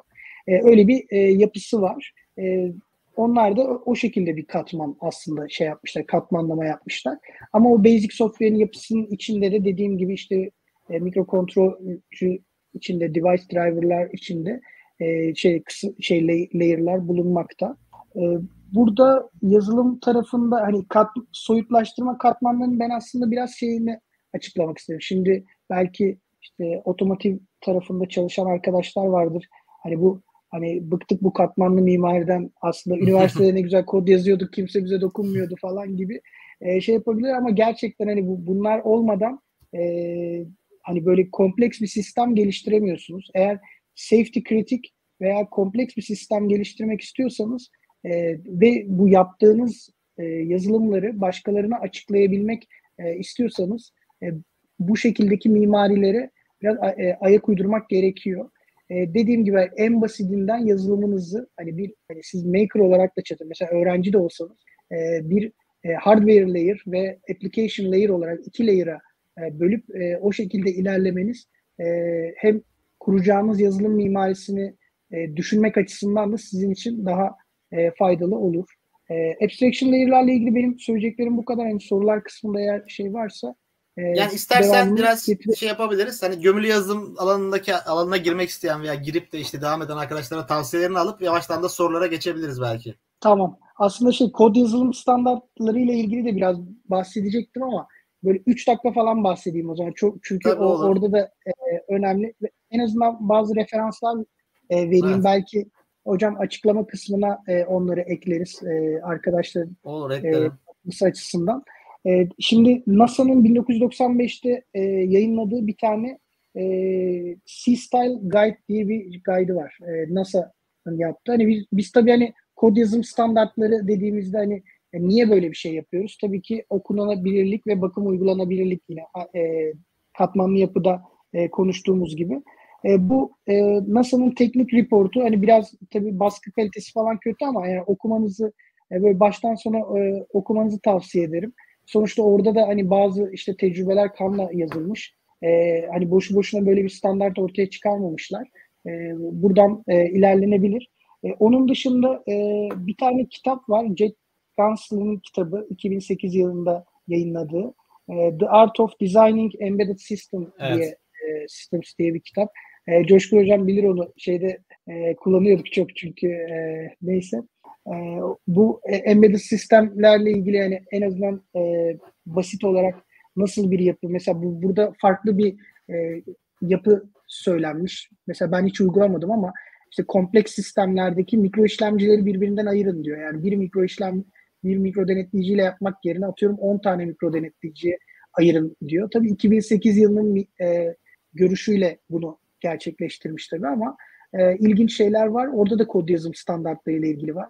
E, arkadaşlar hani onlara da e, bakıp inceleyebilirler. E, son olarak hani Mizra C'den e, çok kısa bahsedeyim. Yani Mizra C'de otomotiv için yapılmış bir e, C yazım standardı. E, bu Mizra ekibi tarafından gerçekleştiriyor ve gerçekten hani bu işte Otosar'da e, Otosar'ın kendi dokümanlarında da işte özellikle Basic Software modülü kısmında e, hani bu Mizra C'den alıntılar var. E, ve işte ISO 26262 var ki hani belki çalışan arkadaşlar vardır hani çok karın ağrısı bir şey. E, orada da işte e, özellikle yazılım seviyesi kısmında e, ürün geliştirme tarafında e, şeyi e, Mizra C'yi e, şey yapıyor, e, söylüyor.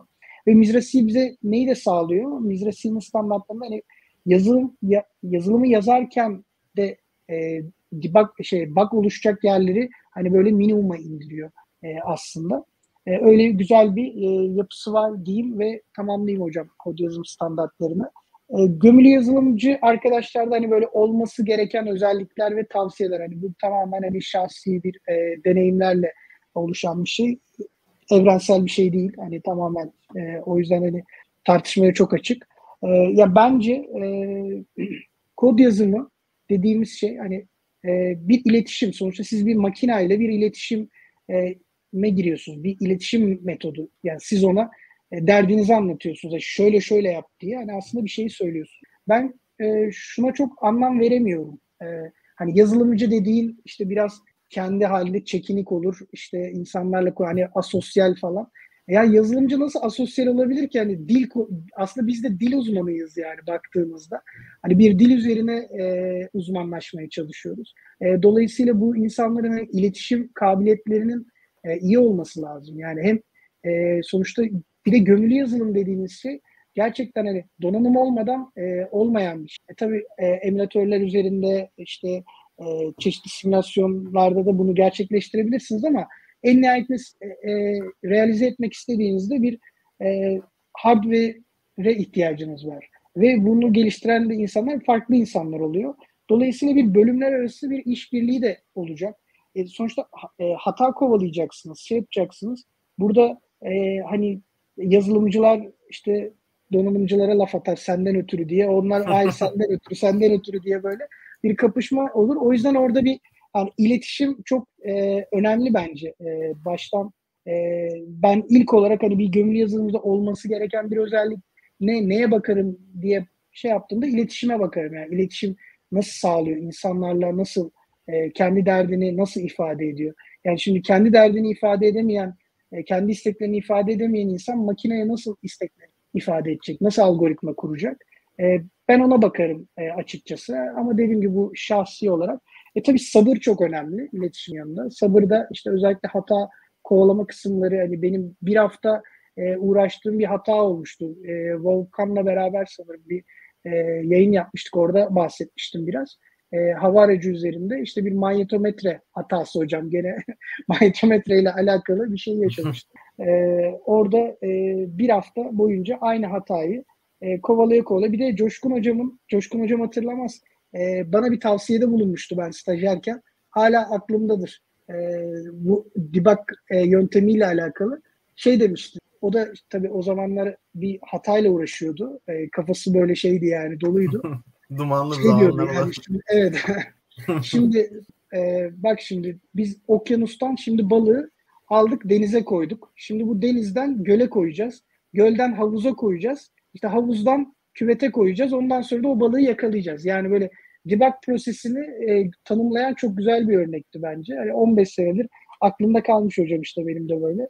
E, gerçekten hani hatayı e, böyle yalıta yalıta yalıta yalıta diğer sistemlerden e, belli bir mevcut bir platforma yani çok şey yapıp hani bunu da işte bu şekilde debug edebilmeniz lazım ama dediğim gibi işte sabır gerektiriyor e, bu işler. Samanlıkta iğne aramak gibi olabiliyor Aynen. bazen. E, bir de tabii öğrenmeye açık olmak e, önemli. Yani işte iletişim dedik, sabır dedik. Bir de öğrenmeye açık olmak lazım. Yani bu embedded sistemde ben tabii e, kendim baktığımda ben hala pik kullanıyorum. Hani dolayısıyla belki de çok öğrenmeye açık değilim bilmiyorum ama hani ne teknolojiler geliyor. E, hani embedded Linux bu aşamada çok önemli. Artık işte e, mikro denetleyicileri çok daha hızlılar. E, bir e, operating ben mesela bare metal programming yapıyorum. E, onun ismini de hani böyle sonradan öğrenmiştim zaten. Çok havalı geliyor böyle bare metal deyince. Evet, o soru da gelmişti evet. cevaplamış olduk. Hani bare metal mi yazdınız hocam bu kontrol döngülerini ve şey mi diye onu da cevaplamış olduk. Evet, evet. Real time operating sistemle e, şimdi tabii e, artık gelişen işte işlemci hızları falan hani sizi operating sistemlerde daha şey yapabiliyor. Ben e, bare metal yazmanın çok acısını da yaşadım. Yani EPROM'a veri atarken drone'um kaç kez düştü. Böyle bir anda motorları durup hani bütün kontrol loopları birbirine girdi.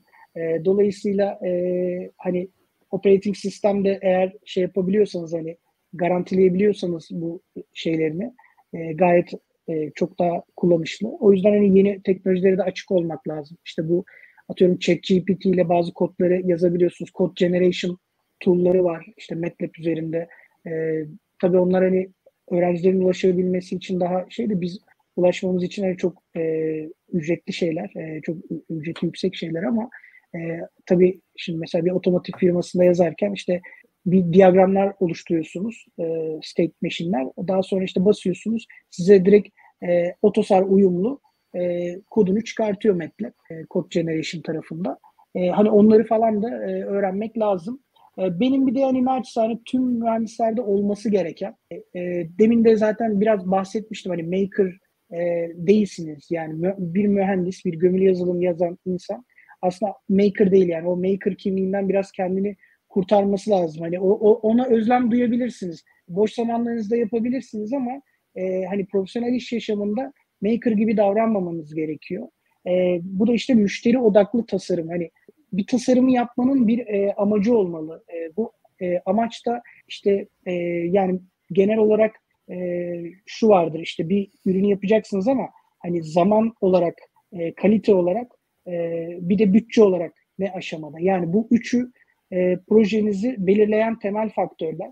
E, hani sadece bir maker ruhuyla girdiğinizde e, bir anda çok e, yüksek meblağları müşterinizin ödeyemeyeceği e, meblağlara çıkabilirsiniz veya atıyorum geliştirmenizi iki senede yaparsınız ama iki sene sonra teknoloji geliş, değişmiş olur e, ve müşterinizin ihtiyacı onu artık iste, yani müşteriniz onu istemiyor hale gelebilir. E, dolayısıyla işte kalite e, aynı şekilde e, müşterinizin kalite beklentisi ne durumda?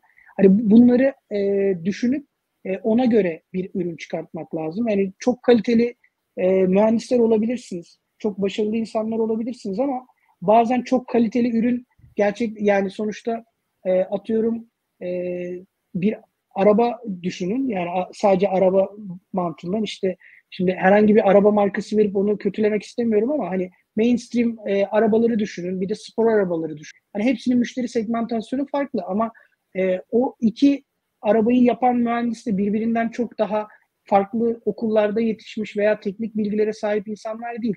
Sadece müşteri segmentasyonları farklı. Yani bir tanesi işte bir e, mainstream bir araba yapıyor diye, diğeri ultra lüks, e, çok hızlı giden bir araba gerçekleştiriyor diye daha iyi mühendislik, yani tekniğinle ilgili bir sıkıntı yok orada.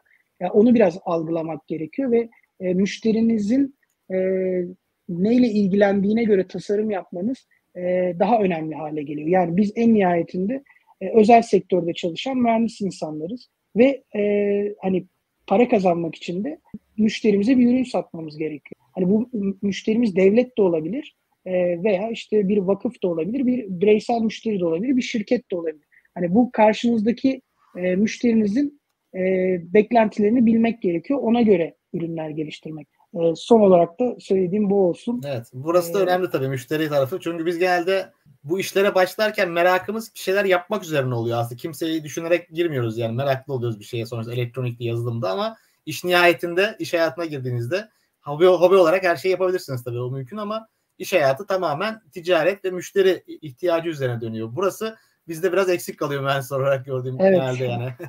Sorulara istersen birkaç soru cevaplayalım. Fırat'a torpil geçeceğim. Onun sorusunu alayım. Onu da çünkü konuk olarak düşündüğüm için torpil geçelim ona. e, o da sormuş bu İHE kontrolleri, motorlar, güç sistemlerindeki e, gerilim çevrimleri vesaire olsun. Güç elektroniği bu alanın neresinde yer alıyor? O kim kendi uzmanlık alanında güç elektroniği olduğu için onu sormuş. E, şimdi ben e, soruları göremiyorum hocam. YouTube'u e, açmadım aslında. Burada Şöyle şuraya yansıtayım ha, evet. ben. Heh. Tamam. Tamam. Çok teşekkür Yani güç elektroniğini sormuş daha da. Bütün bu konuştuklarımızda güç elektroniği işlerin neresinde yer alıyor? Ee, şimdi e, İHA'larda e, genelde batarya direkt bir batarya sistemi var. E, bir genelde lityum polimer veya lityum iyon bataryanız oluyor. E, bu batarya üzerinden e, verilen işte ESC dediğimiz elektronik speed controller'lar var. E, orada bir fırçasız motor sürüşü yapıyorsun. E, bu fırçasız motor e, sensorless drive yapıyorsunuz. E, bu tarafta bu e, şimdi bir güç çevirici e, sistemi belki daha büyük İHA'larda e, olabilir ama mesela dronlarda ben e, en azından 10 kiloya kadar e, kaldıran veya 20 kilo dronlarda görmedim. E, ama e, genellikle hani güç aktarımının yüksek olduğu yerde güç hani böyle atıyorum bir kameranız vardır onun e, güç seviyesine işte bataryayı beslemek için bir çevirici vardır orada ama hani böyle bir e, şey bir durum yok. Sadece e, dediğim gibi fırçasız motorların işte brush e, brushless motorların sensörless bir şekilde e, sürüşü kısmı var. E, onlar da genelde ESC'lerle yapılıyor. E, bu ESC'ler tarafında güç e, elektroniği oluyor. E, bunun dışında genelde e, 20 kiloya kadar olan dronlardan bahsediyorum. E, burada kullanılan bataryalarda bir BMS sistemi kullanılmıyor. E, BMS bir güç yönetimi durumu olmuyor. E, genelde uçtuktan sonra bağladığınız şarjırda dengelemesini yapıyorsunuz veya bataryanın bakımını gerçekleştiriyorsunuz. Ama atıyorum insan taşıyan bir Vitol bir drone yapıyorsunuzdur. Orada tabii ki o dengeleme kısımları e, falan e, artık hani işin içine giriyor. E, o tarafta hani güç elektroniği ile ilgili e, bir şey oluyor ama yine de böyle bir hani büyük bir DC DC çeviriciye e, ihtiyaç olmuyor. Yani gerilim çevrimi yani genelde benim gördüğüm hep zaten bir çevrim yaparsanız hani verimliliğinizi düşürürsünüz. Bataryadan gelen direkt güç motorlara veriliyor. Tabii bu herhalde büyük ölçekli İHA'larda şu an belki daha gelişmiş ve büyük sistemler kullanılabilir. Yani güç sistemlerinde bilmiyorum ben de açıkçası şu anda hani son geliştirilen o ölçekteki büyük e, işte Akıncı veya diğer modeller gibi şeylerde ne, ne tür sistemler olduğunu ben bilmiyorum şu an ama tahmin ediyorum ki orada daha belki yüksek e, güç çevrimi gereksinimleri olabilir. Evet orada e, yani e, sistemde jeneratör de vardır e, illa evet, muhtemelen belki. elektrik üretimi için. Evet. Oralarda olabilir. Evet şu sorulardan seçelim birkaç tane daha cevaplamak istiyorum. Arkadaşlar hepsini cevaplayamazsak da videonun altında yorum olarak yazarsanız sonra sorularınızı belki işte Burak'la beraber cevaplama şansımız olur. Ee, İHA'lardaki uçuş sırasında yapay zeka algoritmaları ağaçtaki işlemcilerde mi yoksa veri sunucularına gönderilip mi işleniyor diye bir soru gelmiş. Hani benim bildiğim böyle bir şans yok şu anda. Hani real time yapılmak zorunda birçok şey.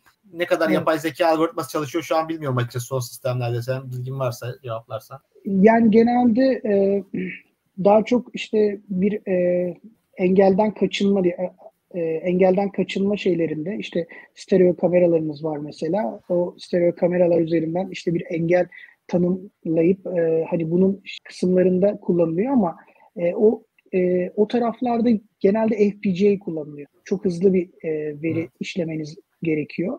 E, onun dışında yapay zeka algoritması yani biz e, İHA'larda böyle bir akıllı dinamik olarak yörünge planlama gibi e, kısımlar genelde çalışan şu anki mevcut yani akademiden bahsetmiyorum. E, normal İHA'larda böyle bir şeyi çok istemiyoruz. Hani böyle sonradan bir şeyler öğrensin. Hani böyle e, genelde biz ne yüklediysek onu yapsın istiyoruz. Bir de e, bunu kullanacak insanların da kafasının da karışmaması gerekiyor. Mesela e, çok basitinden şöyle bir şey söyleyeyim. E, bizim bir acil durum yüksekliği şeyimiz var. Mesela eve dönüş yüksekliğimiz vardır. E, kullanıcı atıyorum e, 400 metre ileridedir drone ve 10 metre e, yüksekliktedir. E, orada eve dön tuşuna bastığı zaman direkt 10 metre yükseklikten eve dönmezsiniz. Yani önce yukarı çıkarsınız eve dönüş yüksekliğine. Çünkü orası güvenli yüksekliktir. Daha sonra o güvenli yükseklikten dönüp e, tekrar gelirsiniz ama sizin petinizi her zaman e, kullanıcı bilir. E, şimdi böyle hani peti generate edip şey yapmak hani belki engel engelden kaçınmak için çok kısa yerlerde bir rota kendi başına bir rota planlayıp şey yapabilir. E, ama onun dışında işte mesela nerelerde kullanırız? Kameradan işte e, follow me fonksiyonu vardır. E, işte orada bir insan tanımları, el sallar. Onu takip eder drone. Veya engel şey yapılır veya bir hedefi yine aynı şekilde şey yapmak için kullanılır. Ama bunların hepsi e, benim gördüğüm araçtaki işlemcilerde veya FPGA'lerde gerçekleşti. Ya şu şu arada bir şöyle bir kafa karışıklığı oluyor. Yapay zeka çok konuşulduğu için şimdi nedir ne yapay zekadır ne değildir o çok karışıyor. Çünkü aslında İHA'lara bakınca da insanlar ha bunu yapay zeka uçuruyor. Kendi uçuyor dediğimizde gibi düşünülüyor ama aslında bildiğimiz anlamda yapay zeka değil bu kullanılan sistemler. Aslında otomatik kontrolle tamamen kurulmuş bir mekanizma ile uçuyor bu uçakların birçoğu. Hani şu an illaki vardır belki yapay zeka uygulamaları da ama bilinen anlamıyla yapay zeka ile şu an algılanan yapay zeka farklı. Her şey artık yapay zeka denilmeye başlandı çünkü. Böyle bakarsak Hı. evet İHA da yapay zeka ile uçuyor. Çünkü kendi kendine sonuçta uçuyor. Ee, ama konuştuğumuz şeyler farklı. Yani çok fazla uçağın veriyi gönderip bir yerden işlenmesini bekleyip alacak lüksü olmuyor genelde bu tür uygulamalarda. Çünkü anında işte kendisi hatta yerle bağlantısı kesilse de kendisi belki devam edip operasyonu tamamlamak zorunda. Tabii askeri alanda farklı şeyler var. Yani askeri alanda olay operasyonun devam etmesi e, olduğu için o farklı bir şey. Yani yapay zeka algoritması bildiğimiz anlamda ben şu an henüz çok kullanıldığını düşünmüyorum herhalde bu İHA'larda. Evet. Yani sorulardan birkaç tane daha cevaplayabiliriz belki. Dediğim gibi diğer soruları da arkadaşlar yorumlara yazarlarsa sonrasında hesap e, onları cevaplamaya çalışırız. Bir soru vardı onu kaçırdım da e, yani işe alacağın kişilerde nelere dikkat ediyorsunuz mesela işte diye ekibe e, bunlar neler önemli? Öyle bir soru gelmişti. Evet, evet. yani ben mesela sen işe alımlar yapıyor musun kendin direkt firmadayken yoksa Evet ben yani ekip e, şimdi elektromobilite tarafında da e, ARGE yöneticisi olarak çalışırken e, savunma tarafında da işte teknik ekip liderliği yaparken işe alımlar yaptım. Hani orada birçok insanla görüştüm. Şu anda zaten aktif olarak görüşüyorum.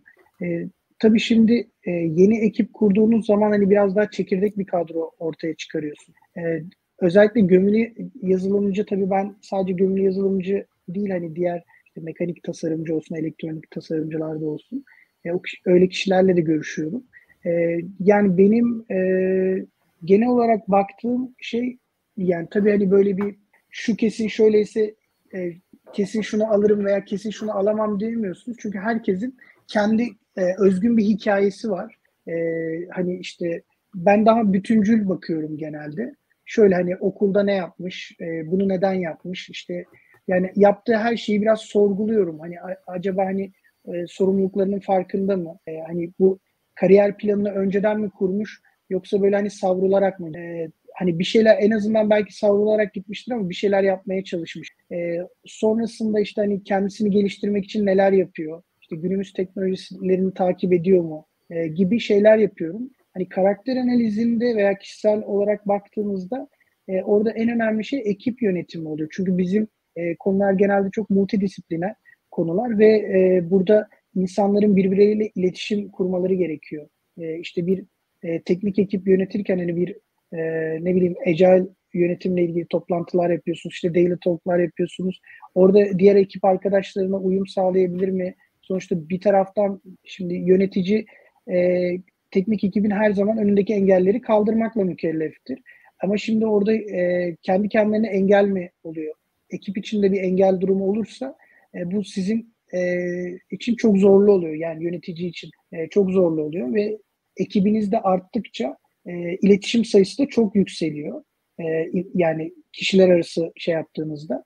Dolayısıyla böyle daha böyle e, şey e, böyle iletişime açık insanları e, almayı genelde e, şey yapıyorum, e, bakıyorum. Sonra işte dediğim gibi herkesin kendi hikayesi oluyor. Yani kesin atıyorum şunu söyleyemem. Not ortalaması işte üç buçuğun altında olan kimseyi almıyorum. İşte yok şu üniversiteden gelenleri almıyorum. Bu şey yani şimdi e, atıyorum bir dersi kötüdür ama bir yerde kendini çok iyi geliştirmiştir ve hatta gitmiştir onun kurslarına gitmiştir falan. Hani oradaki çabayı, emeği, harcı, şeyi anlayabiliyorsun. Hani işte atıyorum birisine bakıyorsunuz 7 senede okulu bitirmiş. E, ama işte dört tane proje yapmış, şey yapmış. Şimdi orada da şöyle bir şey var. Yani o e, yapmış onları ama hani akademiye sırt mı çevirmiş? Yani ya akademi bana hiçbir şey katmıyor zaten. Ben her şeyi kendim öğrenirim. Dediği noktada beni kaybeder mesela. Hani akademi de önemli. Hani hiçbir şey öyle bir şeye tercih etmemesi lazım. Yani aslında şu, e, benim aradığım şey böyle hani hiçbir şeyin e, bayraktarlığını yapmaması kimsenin. Hani bir hayat var, e, kariyer yolu var. Hepimiz bir şekilde ilerlemeye çalışıyoruz burada. Yani ne yani ne hiçbir şey komple aktır ne hiçbir şey komple karadır. E, sonuçta o da şüpheci bir yaklaşımla hani bilimsel bir merakı böyle harmanlamışsa kişi e, kendi içinde e, orada ben hani daha çok öyle insanlara bakarım yani böyle hani daha çok e, atıyorum yaptığı işlerde mütevazi e, iletişim kabiliyeti yüksek e, onun dışında hani projelerde çalışmış ve gerçekten hani böyle bir e, emek şey yapmış fazla çalışmanın şeyini bilen ne diyeyim böyle mutluluğunu bilen diyeceğim ama hani o da böyle çok çalışma olunca insanlar şey yapıyor kızıyor bazen. Ee, ama gerçekten hani e, hani böyle çalışmayı seven e, işte biraz şimdi o kadar maker ruhuna salladık ama hani biraz da maker ruhlu e, insanlarla çalışmayı e, daha çok seviyorum açıkçası. Bunu da cevaplamış olduk. Teşekkürler. Ee, süremizde zaten hani bir buçuk saatte genelde bitirmeye çalışıyoruz. Ee, Diğer soruları da arkadaşlar dediğim gibi yorumlara yazarsanız daha sonra Burak da belki vakit bulursa oradan ben de bana sorduklarınızı da cevaplamaya çalışırız. Ee, Burak çok teşekkürler. Bence çok e, güzel bir sohbet oldu. Yani dediğim gibi internet ortamında hani Türkçe olarak bu tür içerikler pek görmüyoruz. Yani bu tür konuların konuşulduğunu. Mühendisliğin kendisinin hani mühendislik ürünleri çok konuşuluyor belki ama hani savunma sanayi ürünlerinin işte konuşulduğu ne diyeyim teknoloji ürünleri, telefonlar, oyunlar vesaire. Ama mühendisliğin çok konuşulmadığı bir ortam var. O yüzden bence yaptığımız sohbet hani çok güzel oldu. Bu diğer yaptığım arkadaşlara da daha önce yaptıklarımız gibi. E, çok teşekkürler. İnşallah başka yine belki bu, bu konuları daha derinlemesinde de konuşacağımız başka sohbetlerde yaparız sonrasında. İnşallah hocam ben de çok teşekkür ederim böyle bir fırsat verdiğiniz için. Ee, yani benim e, işte LinkedIn ve Twitter hesaplarım da var. Yani oralara da arkadaşlar mesaj da gönderebilirler. E, iletişim kurabiliriz. E, oldukları varsa soruları başka. E, YouTube altındaki şeyleri de e, yorumlara da ben e, mesaj yazmaya çalışacağım. E, bilmiyorum hani ben şu an göremiyorum ama böyle hani linç falan durumu yok değil mi hocam? Yanlış bir şey söylemedik değil mi? Yok Kimsenin yani yanlış söylemedik. Şimdilik bir şey görmedim olumsuz. Tamam, Bence çok güzel bir yayın oldu. Güzel konulara değindik. Tamam hocam. Çok teşekkür ederim. Yani eğer bir daha böyle bir hani fırsat olursa ben de katılmak için. Tabii inşallah yaparız ben istiyorum. Tamam çok teşekkürler. Arkadaşlar katılan arkadaşlara teşekkür ediyorum. Ee, yine başka yayınlarda inşallah görüşmek üzere. Herkese iyi akşamlar. İyi akşamlar.